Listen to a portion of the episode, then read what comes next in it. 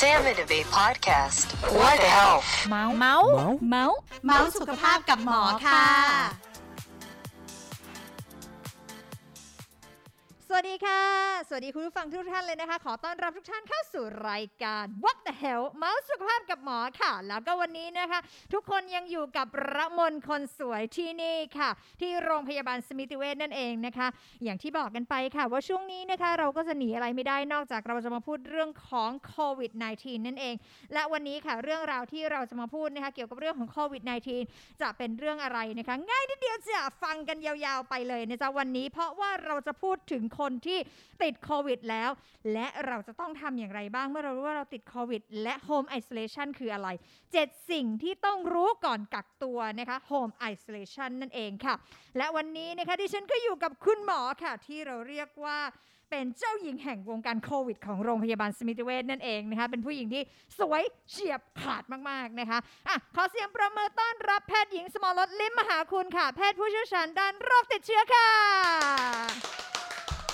วู้ฮู้สวัสดีค่ะคุณ หมอคะเราเจอกันอีกแล้วนะคะ อีกแล้วค่ะ ค่ะ ช่วงนี้เราก็จะเจอกันบ่อยๆบ่อยๆบ่อยๆเพราะว่าอันนี้เป็นเรื่องที่คุณหมอเชี่ยวชาญที่สุดแล้วนะคะอะก่อนอื่นเลยค่ะ คุณหมอคะอันดับแรกดิฉันขออนุญาตถามก่อนเลยว่า home isolation คืออะไรคะคุณหมอค่ะก็คือเป็นวิธีการรักษาตัวและกักตัวเองอยู่ที่บ้านหลังจากที่เราทราบแล้วว่าเราติดโควิด -19 ค่ะอืมสั้นๆ กระชับได้ใจความคือการดูแลตัวเองที่บ้านนั่นแหละ หลังจากที่เรารู้ว่าเราติดโควิด -19 แล้วนะคะ ทีนี้ถามก่อนว่า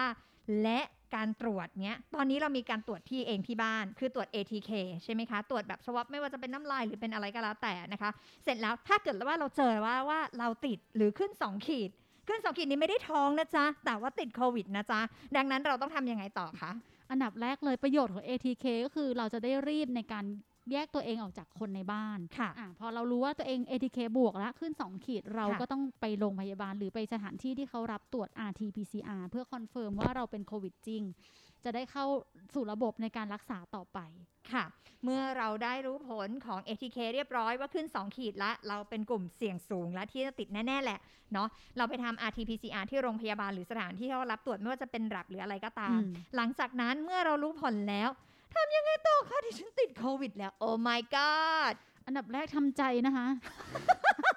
เอออย่าจริง อย่าพึ่งอย่าพึ่งสติแตกอย่าพึ่งเออหน่อยสติเต้องมา สติต้องมาบางจ้ะคนบางคนสติแต่อุ้ยแต่ละตัวแบบคิดต่างๆนานาว่าฉันอ่าจะตายไหมอันดับแรกค่ะมันมันต้องมีความคิดนี้แน่นอน ค่ะ เพราะว่าเป็นถ้าเป็นเราเราก็ยากนะในการกำจัดความคิดเนาะ จริง ๆ บอกเลยว่าตรงเนี้ยไม่ต้องเป็นเรา นี่ขนาดเราไม่ติดเนี่ยวันหนึ่งเนี่ยแอลกอฮอล์หนึ่งขวดยังหมดเลย อืม นี่ขนาดเราไม่ใช่คนติดเนาะดังนั้นเราเชื่อว่าคนที่ติดเนี่ยความกังวลเขาและยิ่งรู้ว่าตัวเองติดเนี่ยใช่ความกังวลเขาจะมหาเครียดศาลมาก มากจะคิดแบบ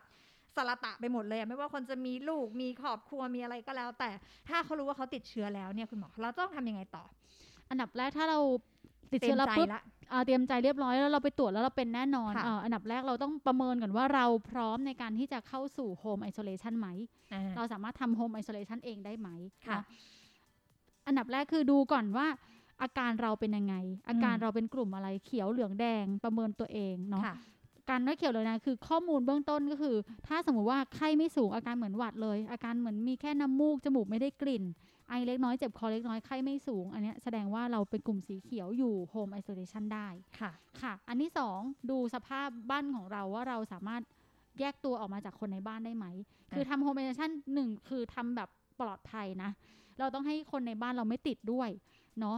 หนึ่งก็คือแยกห้องนอน แยกห้องน้ำทำได้ไหมถ้าทำได้ เราก็พร้อมทำ home isolation ได้ แล้วก็อันที่ต่อไปก็คือคนในบ้านเขาสามารถที่จะเสิร์ฟข้าวให้เราได้ไหมจริงๆอะปัญหาหลักคือเรื่องอาหารอะเพราะเราต้องอยู่ถ้าอยู่คนเดียวเนี่ยก็สบายแล้วโอเคทำได้แน่นอนแต่ถ้าสมมติว่าเราอยู่กับคนอื่นด้วย คนอื่นเขาก็ต้องเอาข้าวมาหย่อนหน้าห้องเรา เราก็กิ้งกิ้งๆเราก็เปิดประตูรับของเข้าห้องอะไรอย่างเงี้ยคือถ้าสมมติเราสามารถอยู่คนเดียวอยู่แล้ว แล้วก็เป็นกลุ่มสีเขียวแล้วก็ประเมินว่าบ้านเราสามารถจัดทำ home isolation ได้ก็อยู่ได้อืมอืมถ้าอย่างนั้นเข้าเรื่องเลยคือ 7 สิ่งที่ต้องรู้ก่อนกักตัว Home Isolation งั้นข้อแรกเราเข้าว่าต้องดูที่สถานที่กักตัวเลยใช่ไหมอ่าคะใช่ว่าบ้านเราเนี่ยมันมันเอื้ออำนวยไหมต่อในการการที่ทำจะให้ให้เราทำอย่างเช่นอืมอย่างที่คุณหมอบอกว่าห้องน้ำใช้ร่วมกันไหมสถานที่ตรงกลางใช้ร่วมกันไหมห้องนอนใช้ร่วมกันไหมถ้าสถานที่เอื้ออำนวย เราไปต่อข้อ 2 ได้ใช่ข้อ 2 เราทำอะไรต่อคะข้อ 2 คือเราก็ต้องเตรียมยาให้พร้อมก่อนว่าเรามียาอะไรที่เราต้องจำเป็นที่เราต้องใช้ยาเช่นเช่น เช่นอันที่หนึ่งสมมติเรารู้แล้วว่าเราเป็นโควิดใช่ไหมค่ะ เราก็ถ้าเข้าสู่ระบบเราก็จะได้รับยาฟาวิพิลาเวียส่งบ้านอ่าอ่าหรืออย่างน้อยๆฟ้าทลายโจรแหละเอาถ้าเป็นกลุ่มเขียวแบบเขียวจริงๆ ก็จะได้ฟ้าทลายโจรหรือฟาวิพิลาเวียส่งมาที่บ้านค่ะแล้วก็ยาประจำอื่นๆ ที่เราจำเป็น เช่น ยาลดน้ำมูก ยาแก้ไอยาลดไข้เนาะซึ่งมันเป็นยา ยาพื้นๆน่ะที่รักษาตามอาการของโควิดอยู่แล้ว อ่า อันนี้คือเรื่องของเตรียมยา ข้อที่ค่ะ3คืออุปกรณ์ในการที่จะเช็คมอนิเตอร์เรา ขออนุญาตย้อนไปข้อเตรียมยาก่อนอ่าได้ไหมคุณหมอ ได้ยินคุณหมอพูดมาว่าเราต้องเข้าสู่ระบบเข้าสู่ระบบของการทำ isolation นั่นหมายความว่า หลังจากที่เรารู้แล้วว่าเราติดโควิด ไม่ใช่ว่าเราทำ ATK เสร็จปุ๊บผลเราขึ้นมาว่าเราติดปุ๊บเรียบร้อย เราจะอยู่บ้านแล้วบอกว่าฉันจะ home isolation อย่างนี้ไม่ได้อืมเนาะดังนั้นย้ำถึงแบบนี้นะคะ คุณผู้ฟังว่าคุณผู้ฟังทุกๆคนหลังจากที่เราทำ ATK ที่บ้านแล้ว แล้วเรารู้ว่าผลเนี่ยมันขึ้นมา 2 ขีดเนาะมันมีความเสี่ยงในการติดหรือมันติดแล้วแหละ เราต้องไปทำ RT-PCR ซ้ำนะคะอืมการทำ RT-PCR เนี่ยถ้าทำตามโรงพยาบาลต่างๆนะคะ คุณจะได้เอ่อเข้าสู่กระบวนการเลยทันที แต่ถ้าเกิดไปทำตามบริษัทแลบหรืออะไรก็แล้วแต่ที่เขารับทำนะตอนนี้เนี่ยเขาจะไม่ส่งเข้ากระบวนการ ดังนั้นเนี่ยเขาจะมีเอกสารกระบวนการให้ก็คือคุณต้องโทรติดต่อตามเบอร์ต่างๆ ที่เขาให้มา เพื่อเข้าสู่กระบวนการตามอย่างที่คุณหมอบอกว่า และคุณจะได้รับยาอืมและได้รับการดูแลจากแพทย์และพยาบาลเนาะอืมของสถานที่อืมติดต่อนั้นๆอะค่ะอันนี้นะคะ แล้วก็จะได้ยามาแหละเนาะทีนี้เมื่อสักครู่นี้ได้ยินคุณหมอพูด ฟันกันตรงนี้เลยอืมแล้วเรามีเนี่ยฟ้าทลายโจรเนี่ยเราต้องกินยันหายไปเลยไหมคุณหมอหรือยังไง เรากินเท่าไหร่ หลักการแรกๆก็คือกินอย่างน้อย 3-5 วันพอค่ะเออถ้าอาการแบบกินแล้วไข้ก็ไม่ลงไข้สูงลอยไม่ได้ผลและหยุดเลิกกิน เพราะว่าค่ะกินต่อไปนานๆก็มีผลต่อตับ ข้อ 3 ไปไหนคะคุณหมอ อุปกรณ์ตรวจร่างกายหรือมอนิเตอร์ร่างกายว่าเราเป็นยังไงบ้าง อุปกรณ์อ่าตรวจร่างกายนั่นหมายความว่าเราต้องซื้อหูฟังที่คุณหมอมาฟังใช่ไหมคะ อะอันดับแรกก็คือ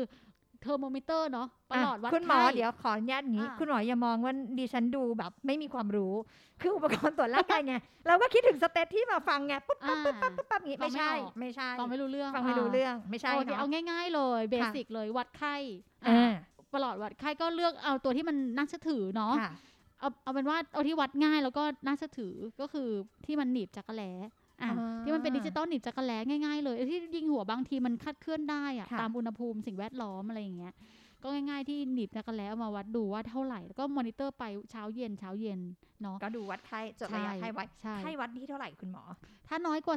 37.5 จะบอกว่าไม่มีไข้อะอ่าถ้าสามแปดขึ้นไปว่ามีไข้แล้วอืมอ่า เพราะฉะนั้นถ้าสามแปดสามเก้าก็ไข้สูงค่ะอ่าเนาะอันนี้ประหลอดวัดไข้ อันที่สองก็คือ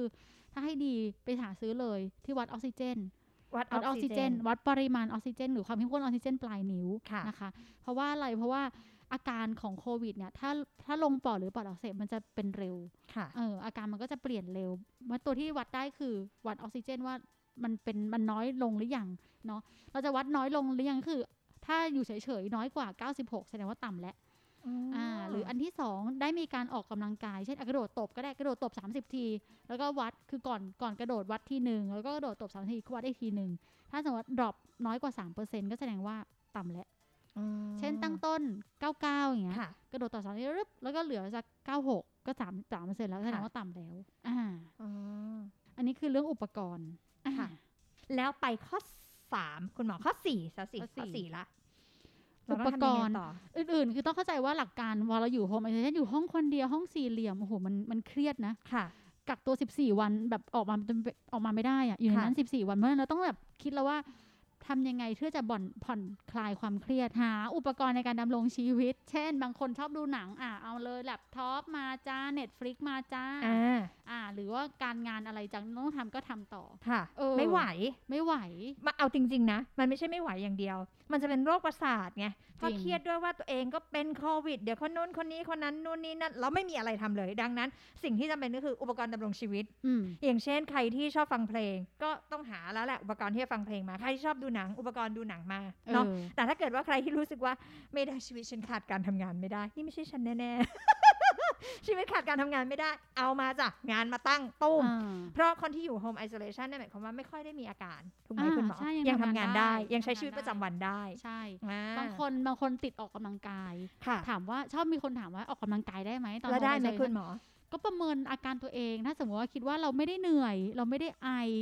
เราก็เดินไปไหนมาไหนได้ก็ออกกำลังกายได้ก็แค่เดินเดินก็ออกกำลังกายแล้วนะค่ะเดินเดินไปสี่สองชั่วโมงเนี่ยไปหมื่นเก้าเนี่ยอันว่าเอออมเดินไปเดินไปเดินมันก็ออกกำลังกายได้ในตัว หรือบางคนแบบอะอยากอยากออกมากกว่านี้ก็แล้ว แต่จะมีลูกบอลมีเวทมีอะไรก็ทำไป แต่ก็อย่างที่บอกว่าเราต้องดูอาการของเราเป็นหลักด้วย บางคนฝืนเนี่ย ฝืนทำเยอะเกินไปก็เหนื่อยอืมทำเท่าที่ตัวเองไหว อะสี่ข้อละผ่านไปเดี๋ยวย้ำอีกครั้งหนึ่งนะ ข้อแรกนะคะเจ็ดสิ่งที่ต้องรู้ก่อนกักตัวนะคะ เข้าสู่ Home Isolation ก็คือ 1 เลยสถานที่นะคะสองการเตรียมยา 3 อุปกรณ์ตรวจร่างกาย 4 อุปกรณ์ในการดำรงชีวิตให้ชีวิตมันไม่เศร้าเหงาอืมและเฉาตายในที่สุดนะคะอะข้อ 5 คุณหมอ เมื่อเรามีเมื่อเรามีหน้ากากอนามัยหรือว่าพวกแบบ สารคัดหลั่งนะเช่นบางคนมีไอมีเสมหะมีทิชชู่อะไรพวกเนี้ยมันเป็นขยะติดเชื้อค่ะเราก็ต้องมีวิธีการกำจัดขยะติดเชื้อเหล่านี้ให้ถูกวิธีค่ะเพื่อไม่ให้แบบไปปนเปื้อนหรือแพร่ให้คนในบ้านต่อไปเนาะค่ะหลักการง่ายๆเลย แล้วก็ถ้ามันเป็นพวกขยะเหล่าเนี้ยทิ้งถุงหรือถุงอะไรก็แล้วแต่เราก็เอาถุงเนี้ยเป็นถุงขยะติดเชื้อทั้งหมด เราก็ใส่ไว้ แล้วก็รวบรวมแล้วก็มัดปากถุง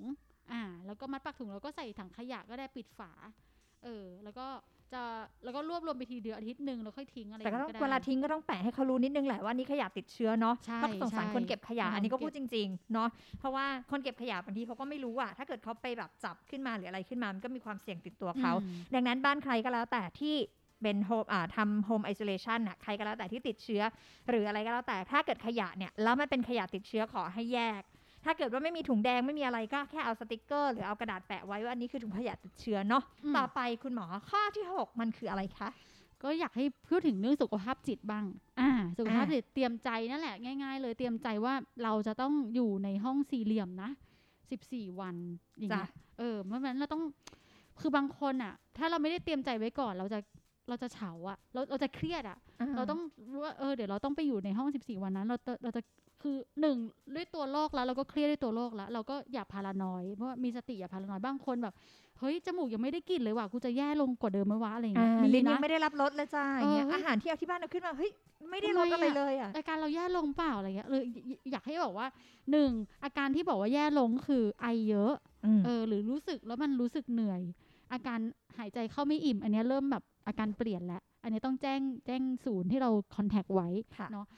ตรียมใจไว้ว่าอย่าหนึ่งอย่าพารานอยอย่ากลัวค่ะอย่าเสพข่าวอ่าเออบางคนดูดูแต่ข่าวอะโอ้ตายเท่านั้นเท่านี้คนแบบอายุเท่าฉันเลยฉันจะตายไหมเนี่ยอะไรอย่างตายเงี้ยในบ้านเอออยู่อห้องะไอไรโซเลชันแล้วตายในบ้านถูกอย่าดูถูกเลยถูกเนาะจริงๆถ้าเกิดเราเตเป็รียนมอยู่ใจเนาะเตรียมอืใจเนาะเตรียมใจค่ะไว้ก่อนแล้วก็อื่นๆก็คือ support ด้วย family support ต้องมีคค่ะนในบ้านอาจจะต้องวิดีโอคอลเป็นยังไงบ้างอย่าเพิ่งเครียดนะให้กำลังใจ อ่าโอ้อันนี้สำคัญคุณหมอเออต้องบอกว่าคนที่เป็นโควิด เนี่ย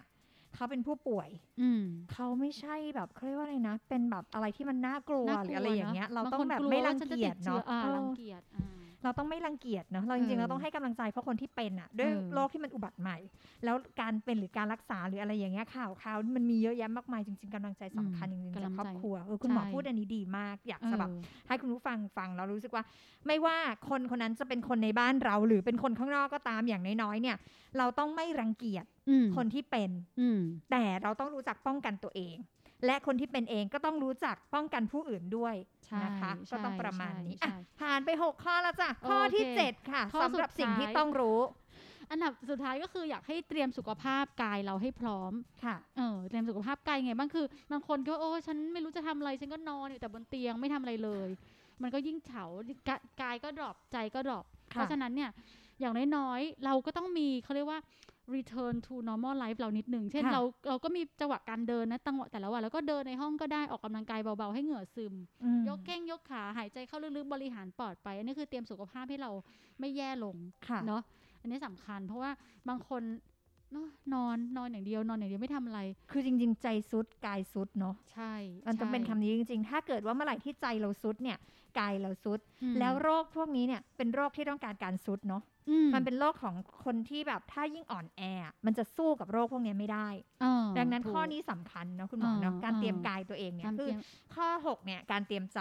ข้อ 7 การเตรียมกาย ถ้าเกิด 2 ข้อเนี้ยมัน balance กันเนี่ยยังไงก็สู้ไหว 7 ข้อคุณหมอ 7 ข้อที่คุณหมอให้มาเนี่ยจริง ๆ มันดีมากๆ แล้วก็อยากบอกคุณผู้ฟังว่า 7 ข้อที่เรารู้ตอนนี้เรารู้แล้วว่าการจะทำ home isolation หรือการจะอยู่ home isolation เนี่ยเจ็ดข้อนี้มีอะไรบ้าง สุดท้ายอยากบอกคุณหมอ อยากให้คุณหมอแนะนำคนตอนนี้คือตอนนี้มันมีคนที่หายแล้วอืมรักษาตัวเสร็จแล้วกลับบ้านแล้วเนี้ยเขาจะใช้ชีวิตยังไง อยากให้คุณหมอแนะนำนิดนึงโอเค ถ้าครบครบ 14 วันหลังจากที่เรารักษาแล้วเนี่ยก็ถือว่าเขาเป็นบุคคลที่ไม่แพร่เชื้อแล้วนะ เอาตรงค่ะๆสามารถกลับเข้าไปอยู่ที่บ้านของเขาได้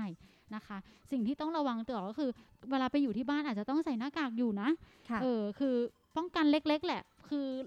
เราก็อาจจะไม่ค่อยคือเรา ช่วยช่วยตัวเองที่ไม่แพร่เชื้อที่อื่นน้อยๆเนี่ยให้คนอื่น แล้วก็คนอื่นอาจจะไม่ยังไม่สบายใจ เราก็อยู่กลับบ้านได้อันนี้หนึ่งอันที่สองคือใส่หน้ากากก่อนอยู่บ้าน แล้วก็ดูอาการเราว่าเราอาการเป็นยังไงแย่ลงไหม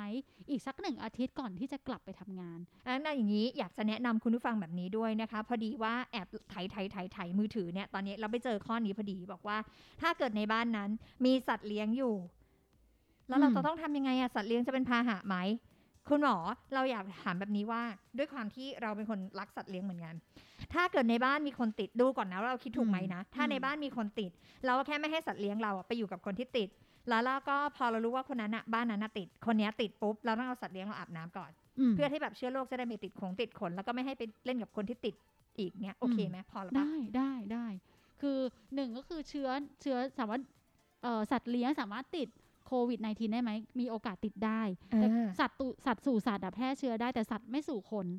ค่ะสัตว์ไม่ยอมไม่กลับสู่คนผ่านทางน้ำลายอะไรของเขาไม่ไม่ไม่กลับมาอย่างนี้ แต่คนบางคนอาจจะรู้สึกกังวลว่าเฮ้ยแล้วถ้าสมมติว่ามีพวกสิ่งสารคัดหลั่งของแมวอย่างเงี้ยอะเธอเป็นแมว ติดอยู่ที่ขนน่ะ แล้วก็เราไปอุ้มไปจุ๊บเขาอะไรเงี้ยจะติดจากข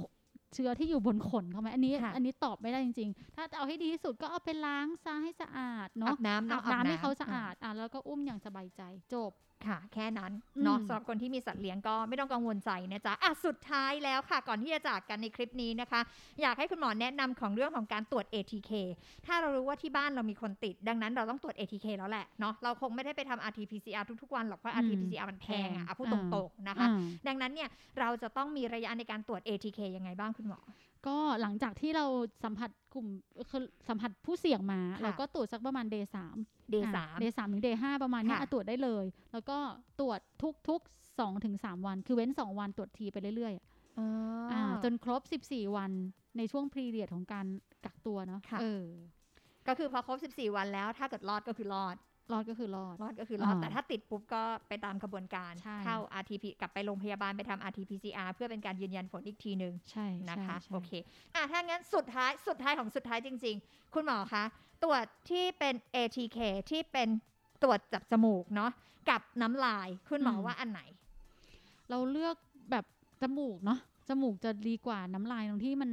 เอ่อเขาเรียกว่าความน่าเชื่อถือดีกว่าค่ะอ่าแม่นยำกว่าค่ะเพราะว่าน้ำลายเราก็ไม่รู้จะสุ่มตรวจแบบ โดนไหม หรือค่ะน้ำลายมันก็ไม่เชื้อมันก็ไม่เท่ากับในจมูกอยู่แล้วค่ะโอเคอะถ้าอย่างนั้นนะคะ เราก็เลือกแบบที่เป็นตรวจจมูกละกัน แล้วก็วันนี้นะคะ เราได้สาระแล้วก็ความรู้เยอะแยะมากมายที่เกี่ยวกับเรื่องของโควิด -19 อีกแล้วค่ะ 7 สิ่งที่ต้องรู้นะคะ ก่อนกักตัว Home Isolation แล้วก็วิธีการเลือกตรวจ ATK ด้วย แล้วก็วันของการตรวจ ATK ด้วยถ้าเกิดว่าเราเป็นกลุ่มเสี่ยงนะคะอะวันนี้นะคะถือว่า จบครบกระบวนการมากเลย ฟังมาหนึ่งคลิปนี้ได้สาระและก็ความรู้มากมายเลยทีเดียวค่ะ แต่อย่าลืมนะคะว่าสาระและความรู้แบบนี้นะคะ จะอยู่กับคุณผู้ฟังไปนานๆเลยนะคะ ขอเพียงแค่คุณผู้ฟังสับตะไคร้เอ้ยไม่ใช่ subscribe นะคะ แล้วก็กดกระดิ่งนะคะ เวลาที่เรามีข้อมูลดีๆนะคะ มันก็จะเด้งขึ้นมาเตือนนะคะ แล้วก็สามารถติดตามพวกเราได้นะคะที่สมิติเวช YouTube ค่ะ Spotify SoundCloud Podbean แล้วก็ Anchor ด้วยนะคะ วันนี้นะคะก็ต้องขอขอบพระคุณนะคะแพทย์หญิงสมรรถเป็นอย่างสูงเลยนะคะขอบพระคุณค่ะ สวัสดีค่ะ อย่าลืมนะคะคุณผู้ฟังฝากรายการนี้นะคะรายการดีๆ ที่จะอยู่คู่กับคุณผู้ฟังไปนานๆนะคะ What the hell เมาส์สุขภาพกับหมอจ้าและวันนี้นะคะระมนคนสวยลากันไปก่อนพบกันใหม่ในคลิปหน้าวันนี้ สวัสดีค่ะ เย้